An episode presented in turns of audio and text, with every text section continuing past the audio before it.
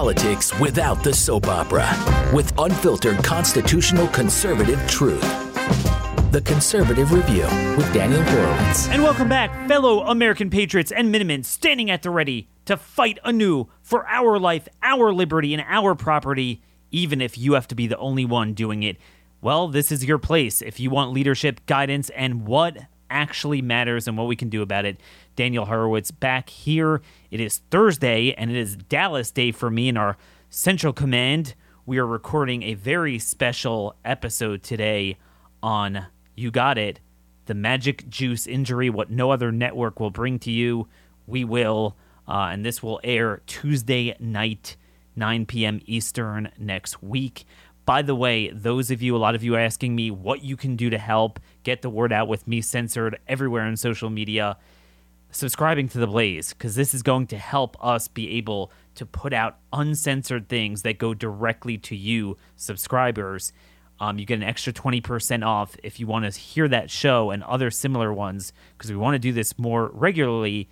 Unsafe, because that is the name of the broadcast. Unsafe.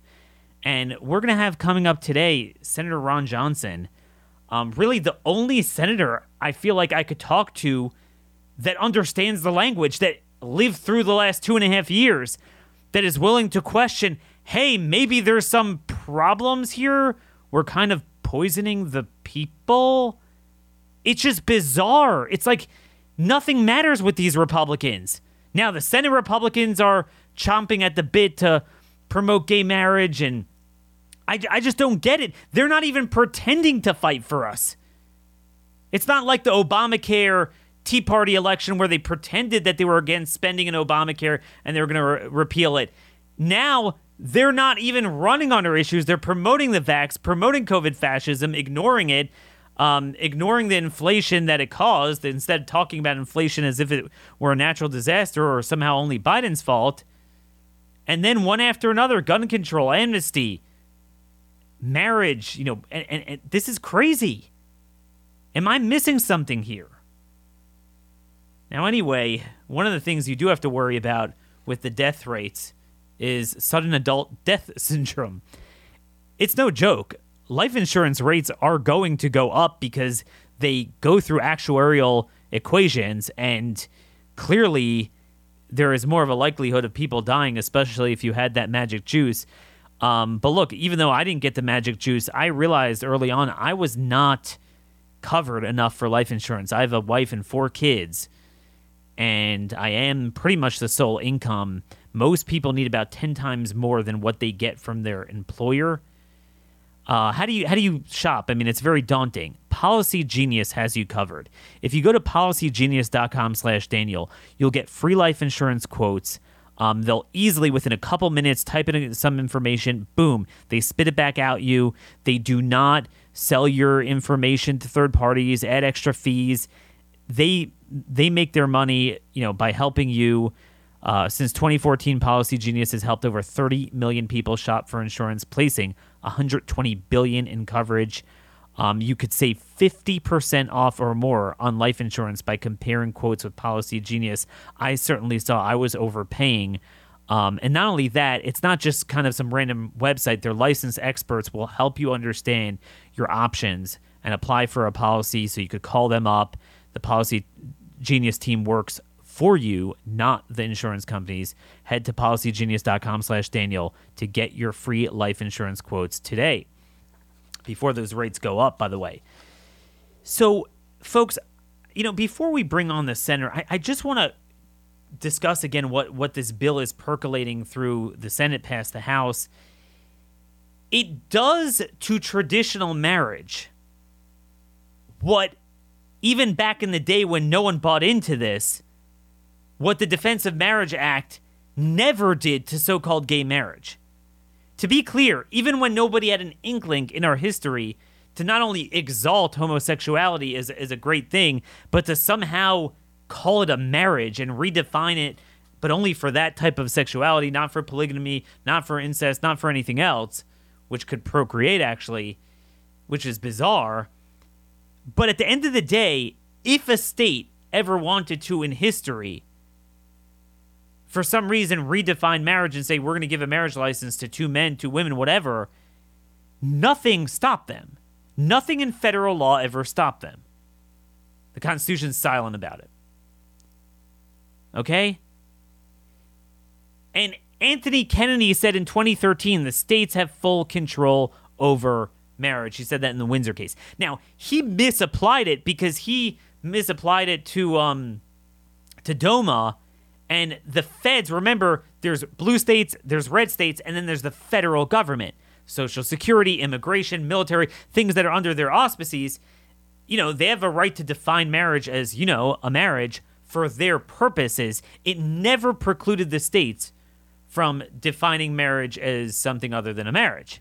Yet this bill that a bunch of Republicans, Thom Tillis from North Carolina, is signing on to, prevents states from defining marriage as a marriage. It's unbelievable. This is what they're doing with Biden at a 25% approval rating, and in their states, it's even lower than that. Democrats on the ropes, and this is what they're doing for them.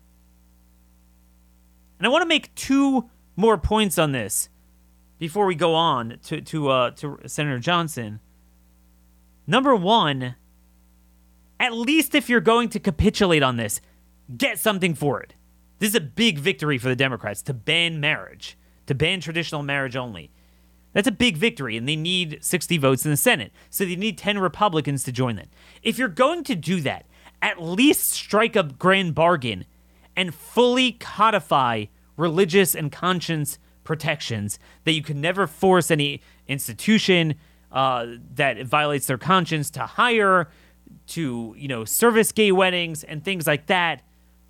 Business owners, bakers, florists, all that stuff. At least if it's really truly live and let live, okay, you get your paper and we could but it, it, it, doesn't get forced on us. Wouldn't that be a sane compromise that especially with the democrats on the ropes people would definitely jump for meaning even if even if you pre judge the fact that yeah you know somehow people are just clamoring for gay marriage and republicans have to give in on that wouldn't you at least get religious liberty in exchange? And that's the ultimate compromise that Anthony Kennedy promised and everything and lied about. Nothing. They won't even get that because they don't care. Because again, it wasn't about live and let live. Because it was always live and let live. They were always able to sleep around and have the gay bathhouses and the bars, and you could live at home and do whatever you want. That, that was never prevented. I mean, certainly not in the modern era, really not practically. They wanted to redefine marriage and have that relationship more than premarital sex, more than adultery. You know, look, you can't tell me it's not natural for uh, you know, married men to look at another married woman and say, "Look, I have nothing against the current wife." But uh, you know, that's that's definitely natural that they're going to get roped into that. Do we codify that? Is that, that that that's that's a marriage? No.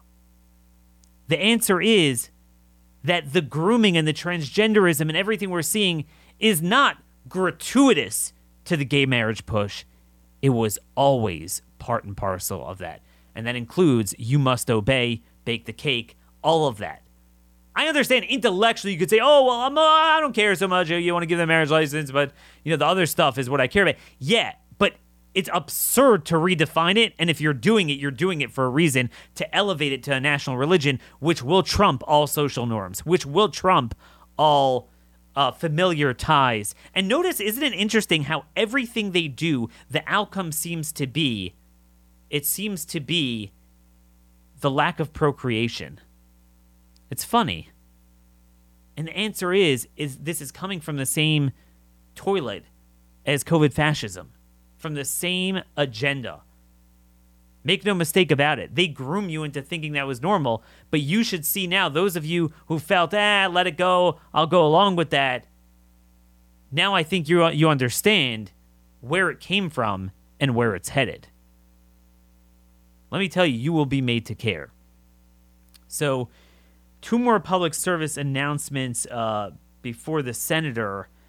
Um, number one, again, I just want to reiterate promo code unsafe for Blaze subscription. That means you get the entire panoply of everything we offer. but increasingly we are going to do these um, specials, which, you know, on the one hand, you don't want to put behind a paywall, but on the other hand, that's the only way to speak the truth these days.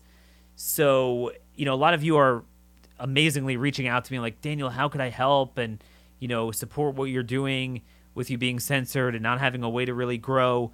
This is really the way by subscribing to the Blaze because this is this is the only way to get this stuff out unmolested by the censors. Then, also, today's interview is sponsored by iTarget Pro. Obviously, a lot of you in blue states like me can now apply for a carrier's permit. So, you're definitely going to want to practice your muscle memory, the proper five point draw from the holster, trigger alignment, sight alignment, or trigger control, that is, trigger function, reaction speed. Okay? That costs a tremendous amount of money because, you know, you go to the range every time you down a few hundred rounds. That's why I recommend iTarget Pro's proprietary app and laser bullet. So it's a laser dummy bullet. Um, and you, you just, you know, go to itargetpro.com. You look for your caliber. It goes by caliber so it doesn't matter the model and make. It just if it's nine mil, they have that 45 cal, 38 special. They also have the rifle rounds, 223 for your AR. Um, and you dump it in there. Make sure you have no other ammo around. You know, you practice all the dry fire safety precautions.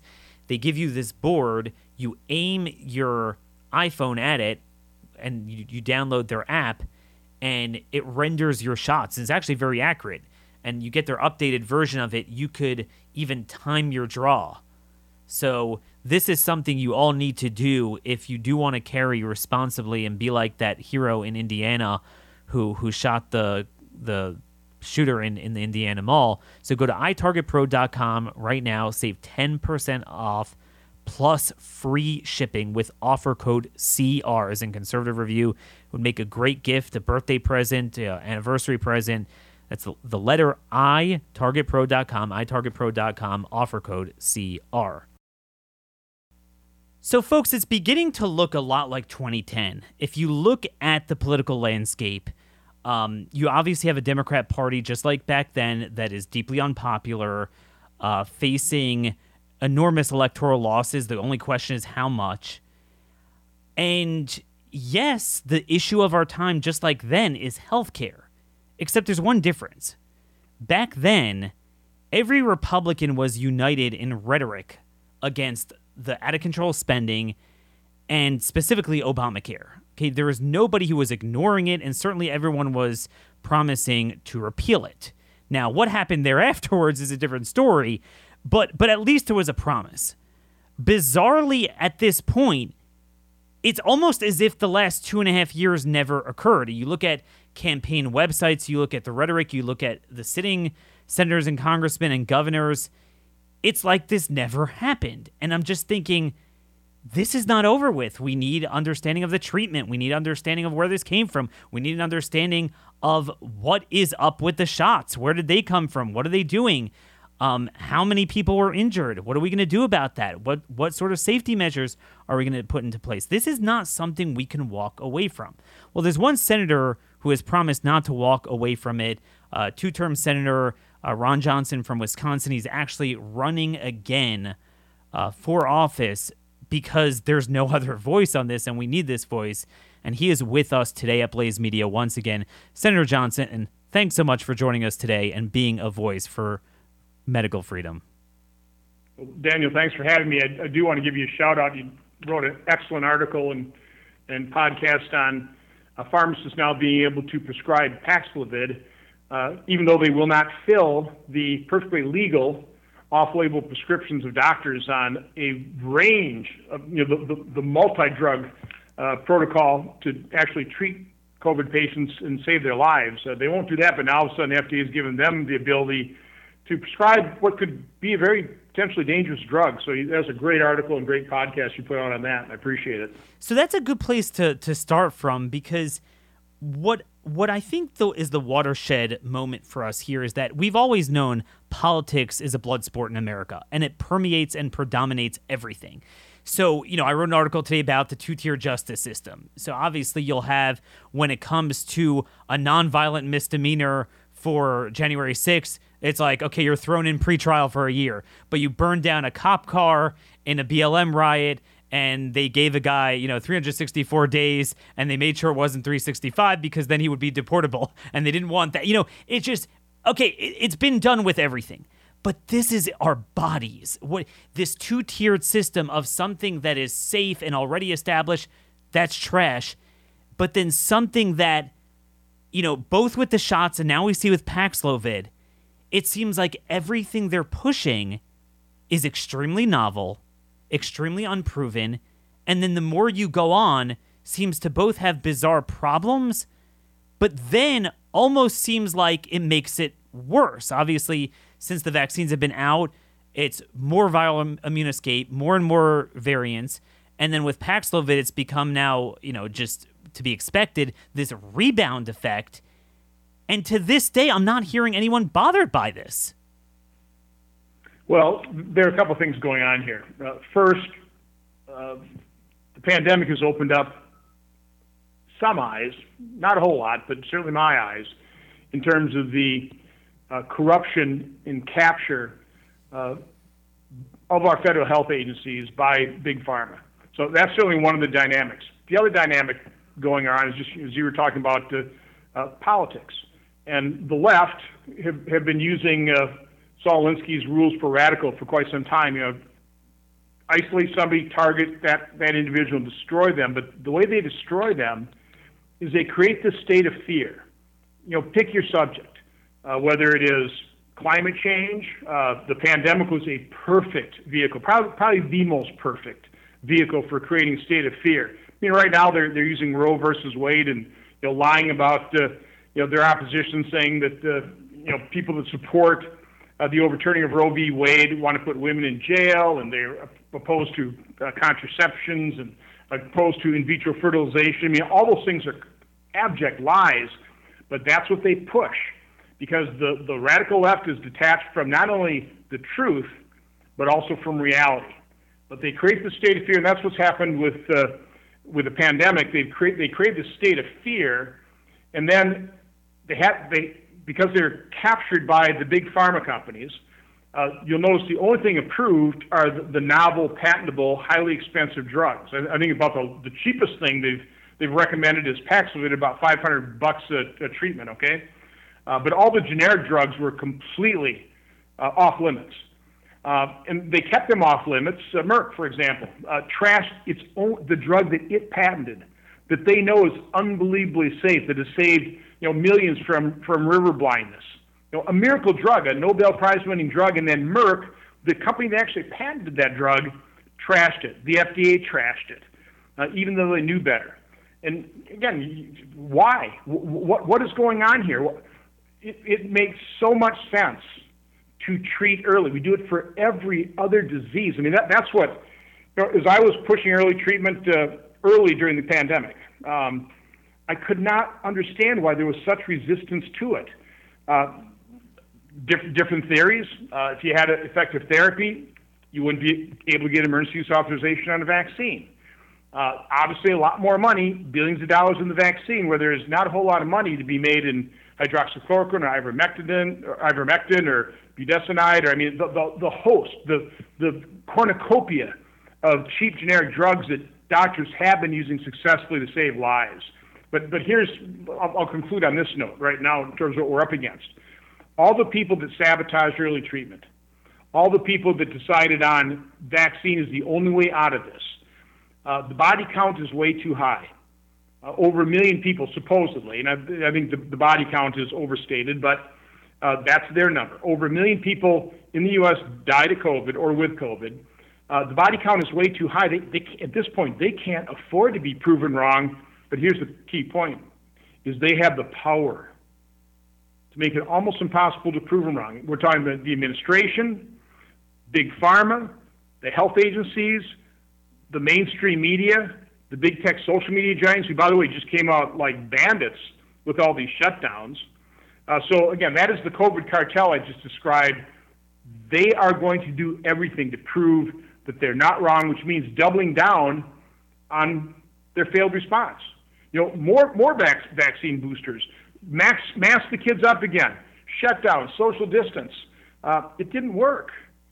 It was a, our, our, response to COVID was a miserable failure. When is the American public going to waken up to this? You know, a certain percentage has, but a state of fear, creating one is very powerful uh, because when you create that state of fear, your government, you know, big problems can only be solved by big government is uh, pretty much uh, their approach.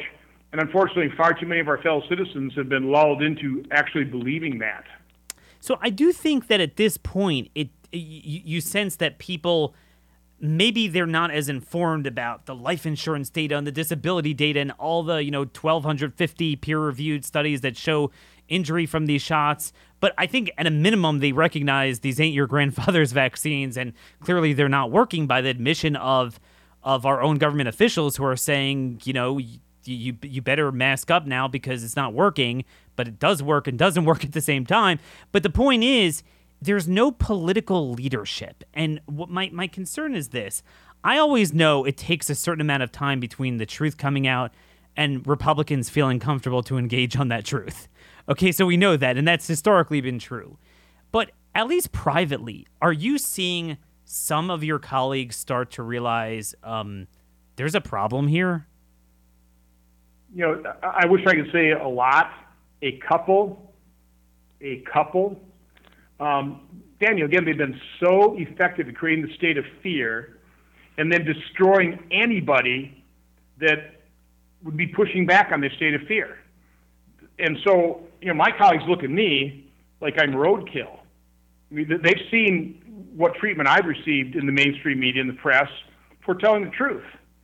Uh, they don't want any part of that you know, let's face it, most members of Congress, they want to get reelected. So they don't, they don't want to be destroyed by the press. So they, they just kind of fall in line, either say nothing or they spout the, the company line. The other thing, too, is the human tendency to, to, to never admit you're wrong. And that's across the board. The people in the health agencies, the Fauci's of the world, uh, anybody in government who has helped push the vaccine or even voted for it, doctors who prescribed it to their patients that they don't want to see the VAERS data. They, they don't want to believe that maybe something they recommend to their patient just might have killed them overnight.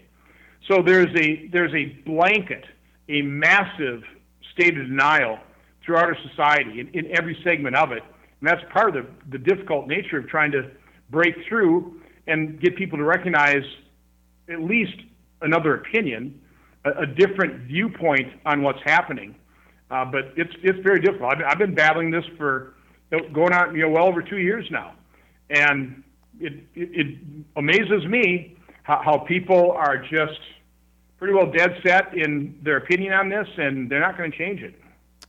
One of the things I hear from some of your colleagues is again, anti-vax is the new racism. They'll they'll throw out anti-vax, and you know I've always said it's a, it's like saying you're anti-antibiotics, anti-chemotherapy, anti. I mean it's it's a form of a therapeutic, and there's some good ones, and there's some you know this this one obviously has problems, and you can't make categorical statements. Uh, it reminds me of uh, Thomas Sowell used to write about the abstract immigrant. You know, he said we're a nation of immigrants. So he always said we're we're a nation of shoes. I mean, you know, what type? I mean, it's got to fit. It's got to make sense. You can't say anything categorical, but nonetheless, that's how they are. You know, vaccine. Okay, you just give it the nomenclature vaccine. You're good. But they all say that they're against mandates. But yet, here we have the military to this day is suffering from it, and that doesn't just mean the ones being kicked out, but the new ones. So if you're a 15 year old, 17 year old at the time, and you rightfully made the same choice, especially at that age of not getting it, you're disqualified. I mean, your your father, grandfather might have served, and I know a lot of people like that. Well, you're disqualified. They now have a crisis in recruitment, and at the same time, there's an NDAA percolating through through Congress, past the House, it's going to the Senate. I've long had a criticism of the GOP, but it's really magnified now that they focus on appropriations and spending even in authorization. So at some point you got to talk about policy, values of the military. What is it what is it we want out of the military? And I'm not seeing a stomach to even redress this in the NDAA. What are your thoughts on that? Well, of, of all the idiotic uh, elements of the response to COVID, the mandates are probably the worst. Uh, you almost understand them if the vaccines were sterilizing, if they actually worked, like they prevented infection and transmission, but they don't. Not at all. Uh, it, it's baffling to me that uh, you take a look at Fauci, who's what quadruple vaxxed and boosted, uh, took Paxlovid, had the rebound illness from Paxlovid, and, and yet they're still pushing it all.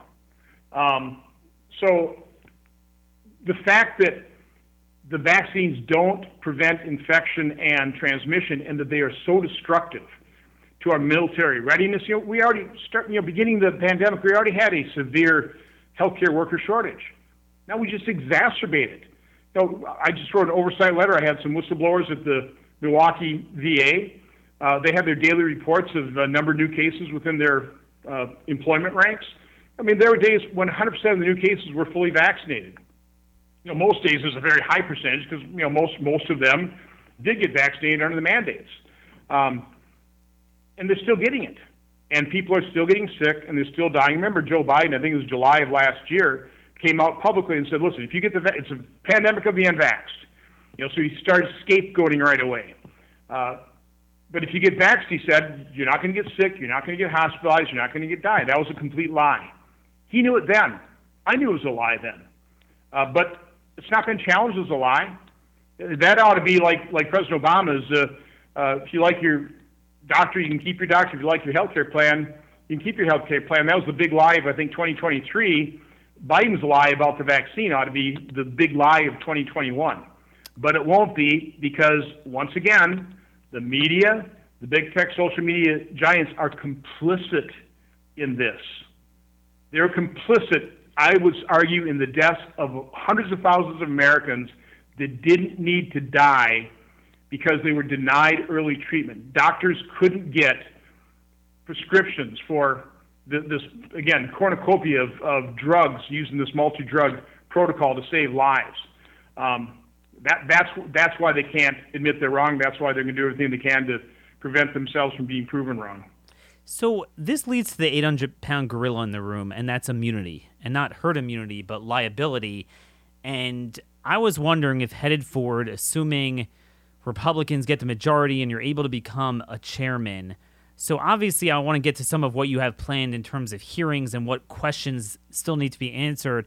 But in terms of legislation, eh, what you're describing almost reminds me of a battered woman where you know she can't even report the problem because she's scared of the guy and you know there's like no way out. And i feel like there, I, mean, I was canned from twitter permanently. I'm canned from facebook. Uh, there's no it, it, this is so sad but we know that there is literally not a single piece of science or data that could come out that will even stop the mandates much less get this off the market. Okay so i mean we had the i mean this got a pretty nice amount of press even uh, 43% in a large survey experienced menstrual irregularities. That immediately should should cause for be cause for investigation. Ah, no problem. Nothing. Nothing seems to matter. Isn't the only way to break through having some sort of reform or repeal of the 1986 Act that uh, exempted them of liability? Yes, but in order to get that, you first need to expose the truth, and people have to be open to it. Um, you talked about a state of fear, kind of referring to the political realm and, and my colleagues. The, the far greater state of fear is within medical establishment, doctors, nurses. Uh, the, the, you, know, you see what they're doing to McCullough and, and Marik and, and Kory. The American Board of Internal Medicine is going to bring them up in front of a star chamber uh, to strip them of their medical licenses. Now, this is after they've been terminated, fired, sued. I mean, the, the, the COVID cartel is is in overdrive, destroying those people that you know have a, just a different opinion. By the way, as long as I've been alive, I'm 67 years old. I've always heard when you have a serious medical condition, get a second, maybe even a third opinion. Now that's not allowed. And again, doctors know it, nurses know it. So you know, hospitals not only strongly discourage, will tell people not to report things through the VAERS system. So, so VAERS is, is grossly underreported. We, we've got more than 29,000 deaths worldwide. Uh, 27% of those is the current figure occurred on day 0, 1, or 2. 1.3 million adverse events. So again, that's underreported. Now I realize it doesn't prove causation, but you know, when you're dying, you know, the day of, the next day, or the day after uh, vaccination, boy, that sure would be something I'd be investigating. When, when you're hearing these coroner reports about uh, blood clots, when, when you're seeing the increase in myocarditis, when you're seeing athletes dropping dead in the field at far higher rates than we've ever experienced, when when you have a new a new syndrome, this one really blows me away. SADS, sudden adult death syndrome. And you see that, you know, I see the articles written, you know, the medical experts are baffled. They, they have no explanation for this. I mean, that is the most absurd statement. It's like, well, let's see. SAD started in what, the year 2021. Is there, Daniel, can you think of anything that we changed when it came to public health in the year 2021? And, hmm, I can hear the Jeopardy uh, background music because we're. I just, gosh, I can't think of any. How about 500 million doses of an experimental genetic therapy relabeled a vaccine? Maybe, maybe we ought to look into that, seeing as the safety surveillance system is, you know, flashing red alert, uh, and now we have this new syndrome called sudden adult death syndrome, and the medical experts are baffled by it. I'm not baffled by it at all it, almost seems like the rules don't apply to pharma. I mean, theirs is not some random thing. That was the deal in exchange for granting them immunity was to have a surveillance system. And by the way, biannual reports to Congress um, on how they're updating safety. My understanding is a FOIA from 2018 showed those things were never ever done. Never got off the ground after 1986. They there's no accountability and then no liability, but they're mandated, distributed, partnered with, and funded by the federal government. There's no there's no enlightened consent. There's no way around it. Um, what do you think you can do in the coming months? Uh, and do you think you'll have a little bit more leverage in a majority to, to, to you know do anything about this to shed light on it? Well, if I survive re-election, I would become, and we get the majority, I'd become chairman of the permanent subcommittee on investigation. I've already written 42 oversight letters to the health agencies, to the Defense Department, you know, anybody involved in this on some aspects of COVID. So I've laid the foundation for what my oversight work will be. Um, so, so that, that's you know the, the first thing you need to do is you, you need to get the information, you need to expose it. Here's a good piece of news. Uh, I you saw uh, Dr. Makary's uh, article about people just quitting the agencies in disgust.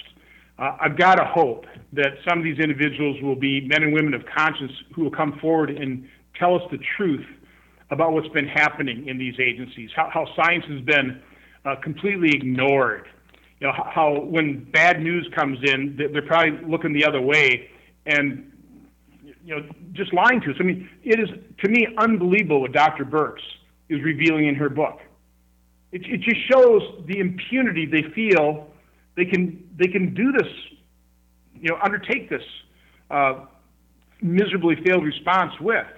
That, that she actually admits that she was just making things up. That she got in reports and they would they would fix them and you know, send them out, you know, oblivious of what the real data was. They were just making things up. They were lying to the president of the United States. And she's talking about this openly in the book. I, I would think that'd be something she'd want to take to her grave but she's bragging about it because they can feel pretty confident that the mainstream media, the big tech social media giants, the people in the agencies, big pharma will back them up. That's why they think they can get away with this. Uh, our task, and it's a, it's a really tall order, Dan. You, you know, I mean, you're one of the few journalists that are, you know, putting your neck out on this uh, our task would be to try and break through and get more more Americans to open up their eyes and, and be willing to consider a, a different a different narrative on this. Uh, consider actually paying attention to the truth. And obviously, this is nothing short of life and liberty. I mean, there are so many crazy things going on economically, the crime, the border. Uh, it, it's a culturally, we've never lived in a time like this. But as crazy as those issues are, we all keep coming back to this because you can't live. This is life and liberty at its most basic component. Um, but there is an economic dynamic, and I want to get the economic angle from you. Um, every one of your colleagues, in unanimity of opinion, um, oh, Biden's horrible, Biden inflation, Biden inflation, inflation this, inflation that. And obviously, look, you know, um, Biden makes Jimmy Carter look like Thomas Jefferson and, you know, he shut down our energy sector. We all get that. But the reality is, as you mentioned, you were talking about treatment You know, I remember that within the first few months when, it, you know, even before ivermectin, when you had Dr. Kory on talking about steroids. And I was just thinking recently, this point hasn't been made enough. Had we done this early on, rather than funding pharma, a lockdown, a shutdown, we literally, it was over $10 trillion between the, the fiscal and the monetary stuff 10.6 or so trillion. They're unwinding a little bit of the bond buying, but it's over 10 trillion. Okay? And then it's not just funding 10 trillion dollars. It's you they funded and, and underwrote a lockdown of supply chains. So you literally funded record amounts of cash ch- chasing record low numbers of products. Okay, that's that that's textbook definition of inflation. Every Republican will look you in the eye and say inflation's a problem but none of them will identify this is the culprit that had we focused on early treatment rather than all this, we could have avoided the economic damage from day one. How are we confident that they've learned the lesson for the future? Well, I'm, I'm not confident. I mean, I, I was there. Uh, I saw the CARES Act, which I held my nose and voted for, go from $750 billion in in span, I don't know, seven to 10 days, that ballooned to 2.2 trillion. Now, we had to do something fast. We had to do something massive. Uh, signal the markets, we weren't going to let them collapse, but that's the last COVID relief package I voted for because every, every new one we voted for, there's always about a trillion dollars left unspent from the previous one. So I was concerned about the inflationary impact of that deficit spending pretty early on during the pandemic. But again, you've got uh, so many members of Congress that uh, willingly voted for that. Do you think the people that wrote that legislation are going to admit they were wrong? You think they're going to do rigorous oversight on it? So I, I always tell people be, be careful when you ask for bipartisan action. One thing Congress is very good at doing in bipartisan fashion, which is mortgaging our children's future, spending money that we don't have, and then never really looking back and, and asking, was that money well spent? I, I would say by and large, a lot of it wasn't. A lot of that money was wasted. And you know, I, I remember going into Senate lunches and talking about the testimony. Uh, but this was in May when I had uh, Johnny Ioannidis just trying to put things in perspective off the Princess Cruise in terms of what the eventual infection fatality rate would be. To this isn't Ebola, it's not SARS, it's not MERS. This is going to be more like a bad flu season probably, unless you're elderly, unless you're vulnerable. I remember talking about corticosteroids. I remember talking about hydroxychloroquine. I remember about talking about ivermectin. Know, I, I remember how confident Pierre Kory was before our December hearing.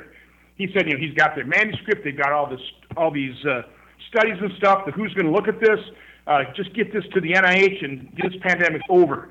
And I, loved his enthusiasm, but I, I, I remember cautioning him at the time, saying, you know, you know, Dr. Kory, I, I've been doing this for a few months now. Um, don't hold your breath, because I was there with a r- constant, a, a regular communication with the CEO of Novartis, who produced hydroxychloroquine, talking about he was t- telling me, oh yeah, we got about a dozen studies here, and up until mid-April, and then I never talked to him since. It flip switched. At which point, this you know, within the big pharma, they must have determined what we're going to do here now, folks. Let's everybody get on board now. What we're going to do is we're going to come with a vaccine. We've always wanted a universal vaccine. Here's our opportunity.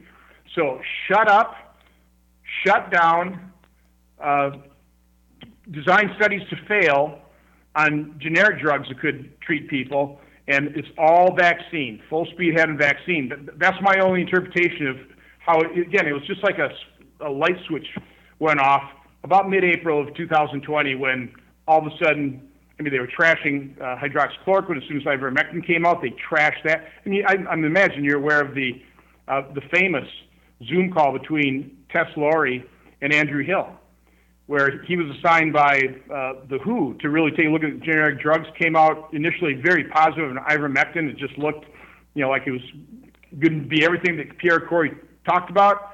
And then within six days, after a what a thirty or forty million dollar grant that uh, his co-author at the University of Liverpool got from Unitaid, all of a sudden the conclusion was basically 180 degrees different, and it, it also tanked ivermectin, and he knew it would and he, you could tell by the Zoom call he felt guilty about it, but full speed ahead. He said it was complicated. Outweigh, there were, there were complications.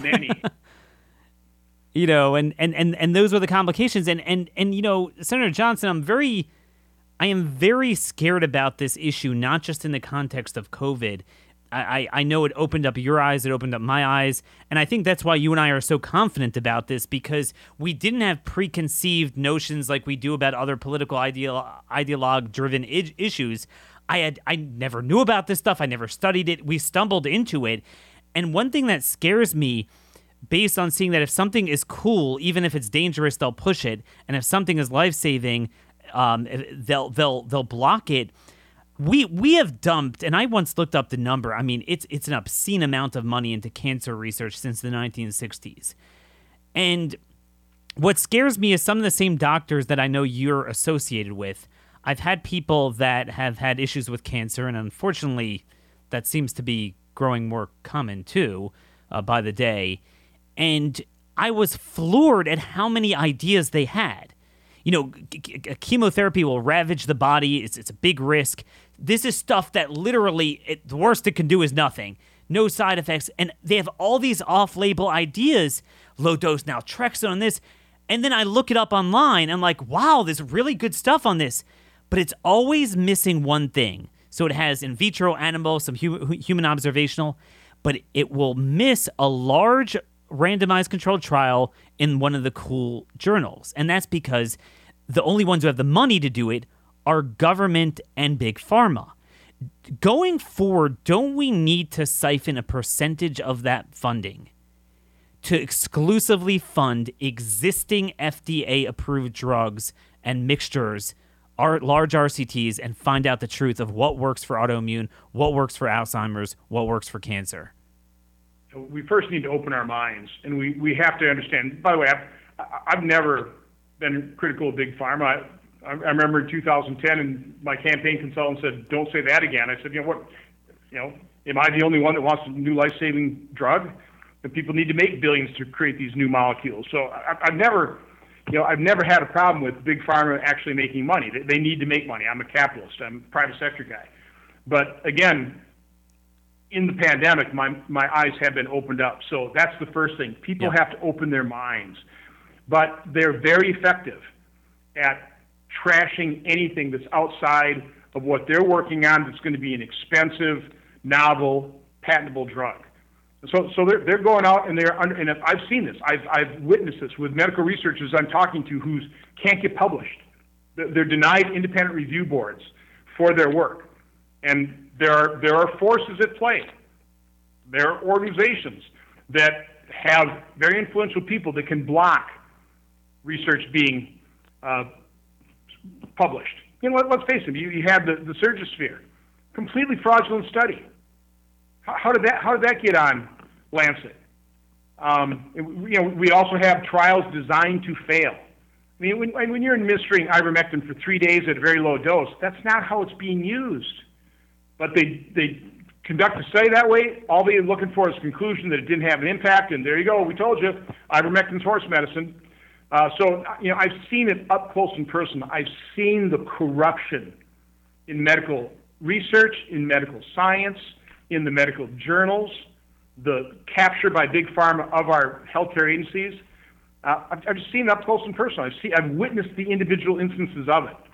But it's going to start with opening people's minds to how corrupt the process has been. I, again, I, I hate saying this. I, I'm a private sector guy. I, I'm, I'm not inclined to you know, talk about corruption in, big business. Um, but that's the only conclusion I can come into. And then it's the corruption of big business working with big government and yes. denying us all of our freedoms. You know, big you know big bureaucrats with all this power. Yes. Uh, Fauci with all of his grant making authority, and then larger hospital organizations that uh, uh, can lord over doctors. We, bottom line, we need to reestablish doctors at the top of the treatment pyramid. They are the ones yes. that take the Hippocratic Oath. Their primary responsibility is to their patient, not to their hospital, not to their medical organization, not to Fauci. And they're, right now they're being crushed at the bottom of the treatment pyramid. That's, that's what has to change. It's funny how I think we all went through that evolution, and I don't think it's fundamentally changing principles. But one of my big items on healthcare policy was always, man, we regulate all these things and we can't get drugs out. But I think there's there needs to be a dual track. There's one thing if you do create something on your own volition, but then there's another thing when the government partners with it, markets it, distributes it, shames people into it, and that's even before you get into a straight mandate, and then absolves them of any degree of liability that Toyota would get with all their, you know, you always have these car recalls, the airbags, and any product you would have. You can't have it both ways. That's fascism. That's not free market. Um, so I think that's So- so that's Daniel, really the problem. Right, we're going to have to go revisit what we've done in terms of this blanket immunity.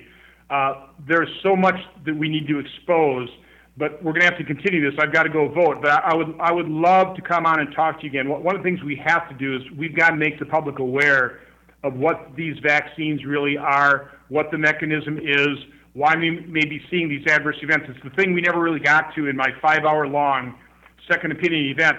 We just ran out of time. We barely scratched the surface. Same thing's happening in this podcast. Have me back on, and we'll Take care. And. August 3rd. August 3rd is your next event, all right? Okay, take care. Take care.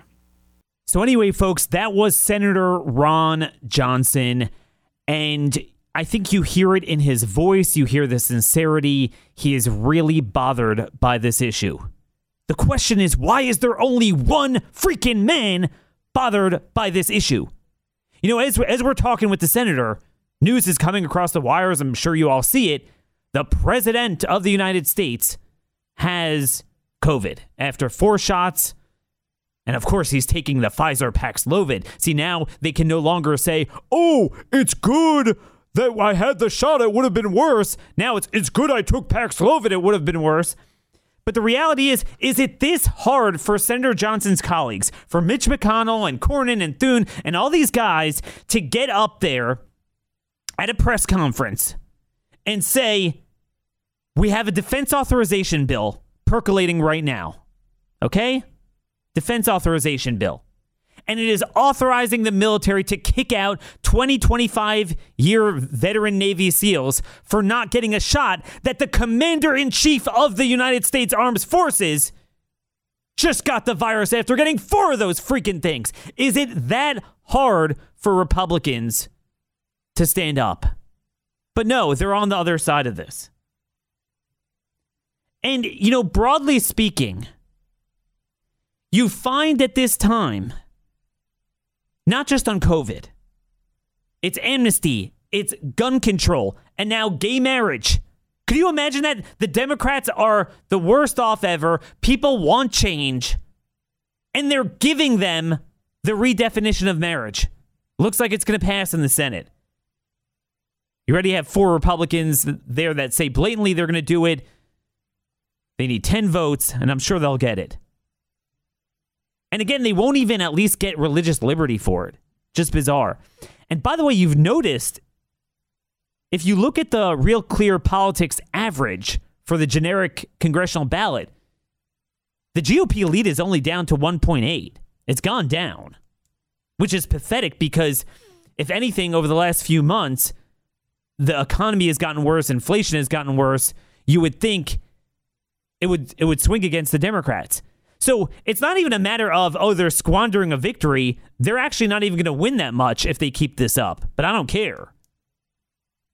But another interesting point I want to make that the senator kept bringing up the irremediable corruption between government and pharma. And, you know, he talked about, he liked my article that I wrote juxtaposing the safe, long-standing, safe, effective FDA-approved drugs a doctor can't even prescribe, but yet when it comes to a new bioweapon like Paxlovid, a pharmacist can now prescribe without a doctor, even though it has a bunch of contraindications. And the pharmacist would have to start practicing medicine and say, "Hey, I'm going to take you off the statin for a week, put you on Paxlovid," which it's illegal for them to do that. So we're starting to find this, and I've warned you guys this, and I have spoken to the senator about it privately. There is something we're watching that they're going to try to take away vitamins and supplements. So as they continue to push and promote bioweapons, guess what they're going to do? Guess what they're going to do? They're going to take away very safe and effective and important supplements. This is from Dr. Mercola. He has an article out from earlier this week, and he goes through all the different ways that they're under assault. But as they deregulate bioweapons, they're going to regulate vitamins like drugs. There's a discussion draft of an FDA authorization bill that's percolating through the United States uh, Senate Health, Education, Labor, and Pensions Committee called HELP in May. And the, I'm going to read to you a report from a, uh, by vitamin retailer. On May 17th, 2022, the United States Senate Help Committee released a discussion draft of its legisla- legislation to reauthorize the FDA user fee for drugs, biologics, and medical device packages, which includes the controversial and divisive Durbin Braun pre market approval concept and more that would be damaging to the industry, according to the Natural Products Association. The NPA is significantly concerned with Chair Murray and Republican leader Burr, who failed to reject the radical and dangerous legislation from Senators Durbin and Braun, by the way, a Republican from Indiana, that would require pre market approval for dietary supplements and weaken key privacy protections of the Bioterrorism Act, which protects the dietary supplement supply chain. Last time I checked, dietary supplements are not drugs, biologics, or medical devices. So, why Congress or anyone supporting non germane legislation that will only add cost to consumers who are doing all they can to stay healthy is extremely troubling. Groups who have supported this legislation have stated there are protections for technical disagreements with the FDA, like those with hemp and whatever. But the point is, this is big pharma. I'm telling you, they're going to take away our vitamin C, our NAC. They're already going after NAC. They're going after B6. And also, he notes that um, there's about a dozen or so pharma companies that are taking over, gobbling up these smaller vitamin and supplement uh, makers. So that's another way they're going to choke it off, and they're just not going to make it available. Meaning, it's a smart move if you think about it to spend the money to buy up the small fish, the dietary supplements, the the vitamins. So it makes people sicker, so then you could sell them your more expensive drugs and even bioweapons. It's actually a pretty good tactic if you think about it. But the point is, this is what Republicans are doing. Look it up. This is this is the Durbin Braun provision. Uh, those of you who are Indiana, this is Senator Braun. He ran as a conservative. Why is he doing this? It's truly disgusting. What is so hard for Republicans to stand for health freedom? By the way, there's more news out. There's a study out from the United Arab Emirates. Okay, the UAE. And it's published in the Frontiers of Medicine. It was a survey of about, you know, 2,000 or so. I don't have it in front of me. 2,000 or so people who got the Pfizer shot and then one of these others that aren't available in the US. And maybe a handful got AstraZeneca, but it was mainly Pfizer.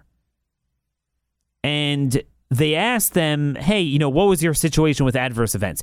So off the bat, it turns out that about 48% had systemic adverse events. So, meaning not just the injection site pain, but muscle aches, nausea, fever, headaches, very um, common. So, again, right off the bat, you have a new product that is associated with tons of problems, no long term safety, and people get that. I mean, it happens, but not such a large percentage. You don't usually find that. That in itself should have always been disturbing. What is it doing to your body? You know, again, there's something that's been proven safe over 30 years, but it tends to make, you know, give people a headache, even fever, chills for a day. But you understand the mechanism, you understand why it's doing that. Okay, whatever.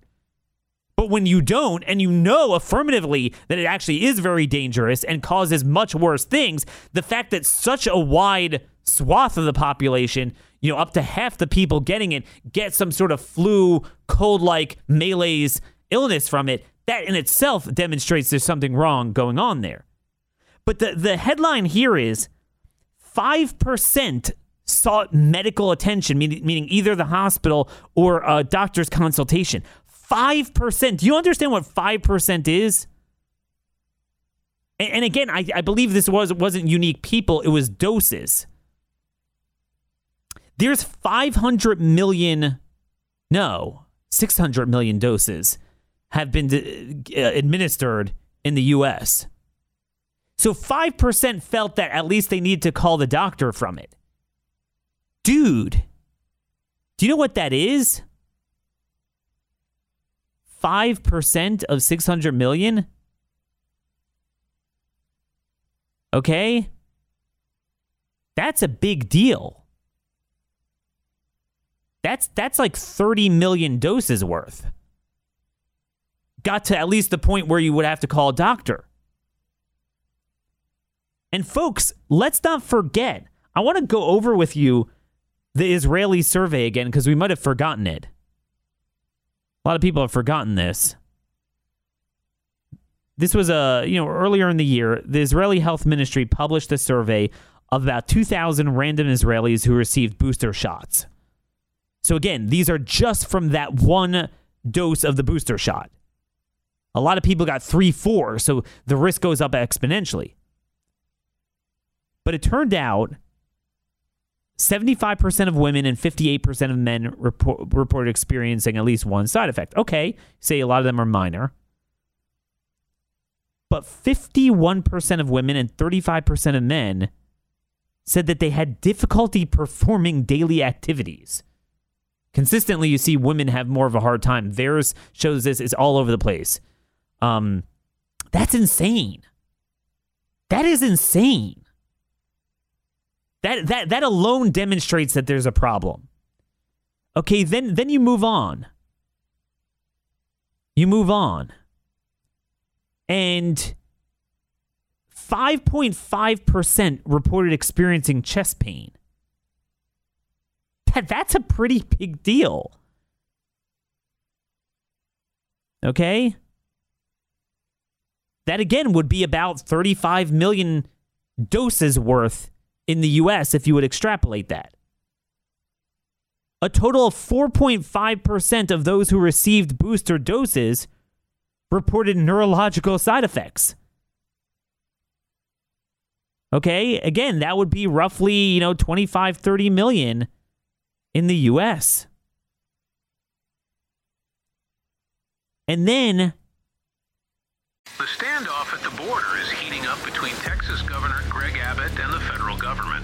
Politicians will never let a crisis go to waste. We have been invaded. The crisis is being used by Republicans as a photo op, by the Democrats to expand their voting base. More than 85% of everybody reaching the border is coming in. That's the definition of an open border. Just down the road, you can get in no problem, no Humvees, no armed guards. What people don't realize is there's a way around everything. The Blaze Originals team traveled to the Texas border, ground zero of the most controversial news story of 2024. With some experts estimating over 4 million border crossings in 2023 alone, we embedded with the Take Our Border Back convoy to investigate. What if the entire narrative you thought you knew was a lie? Go watch the real story of Texas versus the feds and how the elites use the border crisis against us by visiting realbordercrisis.com and use code TEXAS for $30 off an annual subscription to Blaze TV. 0.5% reported Bell's palsy, a full half a percent. Dude, that would be 3 million doses worth in the US. And here's the kicker 0.3% reported being hospitalized within 30 days. And remember, this is just short term. These are all short term. So it won't rope in anything long term. 0.3% hospitalization. Okay? Remember, the UAE report has 5% were either hospitalized or sought a doctor. Most of those presumably were just kind of the outpatient doctor level. 0.3% is insane for a product approved, much less endorsed, made a, a sacred idol, and then mandated. And then the denominator 0.3%. I forget it was it 1 billion, 2 billion people had it in the world. But let's go back to doses. Cuz this is what what this is, doses. 0.3%. Let, let's do the math here. 600 million doses. Okay? So that's like close to 2 million. 0.3% would be close to 2 million doses worth. Okay, not unique individuals, because some would have multiples got nailed. The same person might have gotten nailed, but 0.3 percent. That's two million. And remember, there's 2.9 million additional people on the disability uh, who who self-reported to the Department of Labor as being disabled in 2021. According to the Israeli survey, um, roughly 24% of people with pre-existing autoimmune diseases reported having more issues, a flare-up of their autoimmune. Right? This, this is not okay. This is not okay at all. And yet, Senator Johnson's the Lone Ranger. What we're doing is not working. Again, I call upon all my colleagues. We need to get together, pray together, strategize together. What are you going to do? Because the Republican Party is part of the problem. They are literally redefining marriage while the Democrats destroy this country. So again, I'm in I'm in Dallas today at our Central Command. We're taping a special on just for Blaze subscribers on vaccine injury. It's going to air Tuesday night, 9 p.m. Eastern. If you want to get 20% off, now's the time to subscribe. You could get all of our content unsafe. Simply unsafe. That's what it is. I'm proud to work with people that are willing to stand up to this. But we got to grow this movement. Um, as always, leave us a five star rating uh, with iTunes. It does help.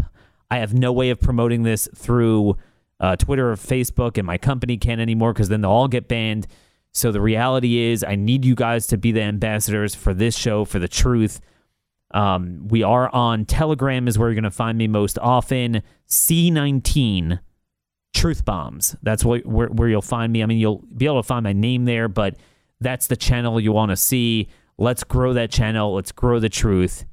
And the rest is all for God outcomes are for God, but let's at least be part of a movement that's standing for the right things, saying the right things, promoting and strategizing things that are within God's word rather than the opposite and then just complaining about the Democrats like some of these other phony conservatives do.